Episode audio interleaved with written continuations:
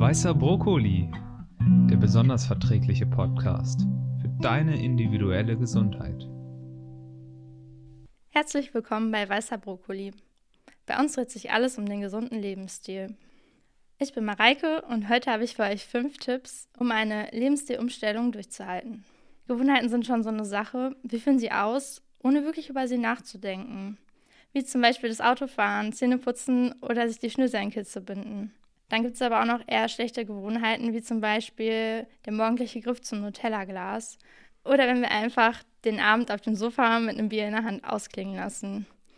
Eigentlich wissen wir alle, dass es nicht so gut für uns ist und dass es besser gewesen wäre, wenn wir noch mal eine Runde joggen gewesen wären oder ins Fitnessstudio gegangen wären. Aber wir bleiben eben dabei und das liegt einfach daran, dass wir, wie gesagt, die Sachen, diese Gewohnheiten unbewusst ausführen und sie dadurch eben äußerst bequem sind. Nun gibt es aber auch Situationen im Leben, da müssen wir einfach was verändern. Zum Beispiel, wenn wir frisch die Diagnose gestellt bekommen haben, dass wir Morbus Crohn haben oder an einer Unverträglichkeit leiden. Dann ist plötzlich Weizen einfach tabu oder wir können unser, unsere Milch am Morgen nicht mehr trinken, weil es uns einfach nicht gut tut. Und auch der tägliche Griff zum Nutella-Glas, der kann langfristig dann zu starken Bauchschmerzen führen, weil wir so viel Zucker einfach nicht mehr vertragen. Ja, meistens ist es ja wirklich eher eine Herausforderung. In den seltensten Fällen fällt es uns leicht, weil wir dann wirklich direkt Bauchschmerzen haben oder uns nicht gut fühlen. Weil es eben doch eher schwer ist, habe ich hier für euch fünf Tipps, damit ihr eine Lebensstilumstellung besser durchziehen könnt. Tipp Nummer eins: Schritt für Schritt. Ich glaube, jeder kennt das. Ähm, man nimmt sich was vor, aber was man sich vorgenommen hat, ist einfach so groß, dass man sich gar nicht richtig traut anzufangen. Wenn wir uns also zu viel vornehmen, dann aktiviert das bei uns das Fight-or-Flight-Syndrom. Wir verfallen in Stress und rennen praktisch vor unseren selbstgesteckten Zielen davon, weil sie einfach zu groß sind.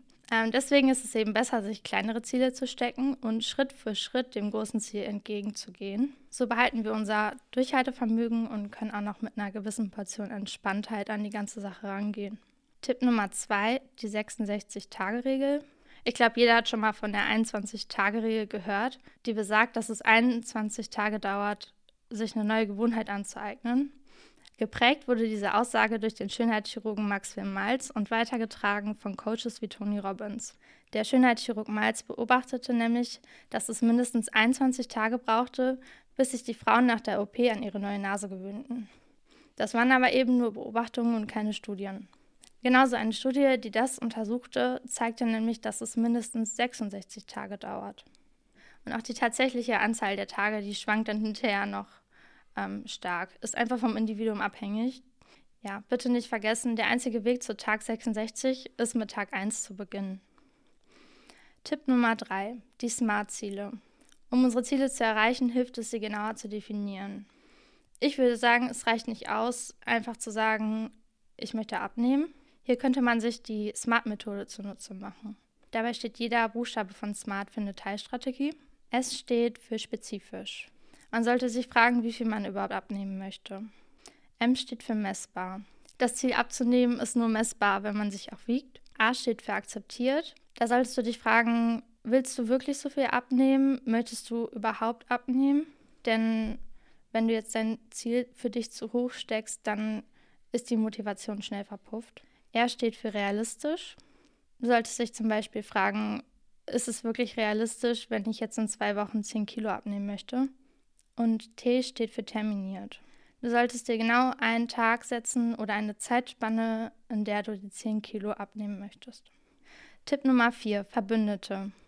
Es kann super hilfreich sein, wenn man sich Verbündete sucht. Das klingt jetzt vielleicht ein bisschen schwierig, aber es reicht schon, wenn man seinen Liebsten am Küchentisch erzählt, hey, ich habe die Diagnose Laktoseintoleranz, ich kann leider den Nachtisch gerade nicht essen man sollte seinen Liebsten genau erklären, was Sache ist, und dann erfährt man auch in den meisten Fällen Zuspruch und Unterstützung.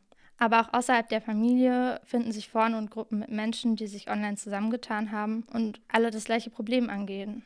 Hier teilt man dann seine Erfahrungen und kann sich über Probleme und Lösungswege austauschen. Tipp Nummer 5. Alles oder nichts.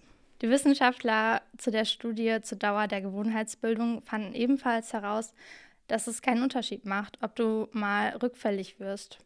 Wichtig ist, dass man weitermacht. Niemand ist perfekt und niemand muss es sein. Weißer Brokkoli, der besonders verträgliche Podcast für deine individuelle Gesundheit.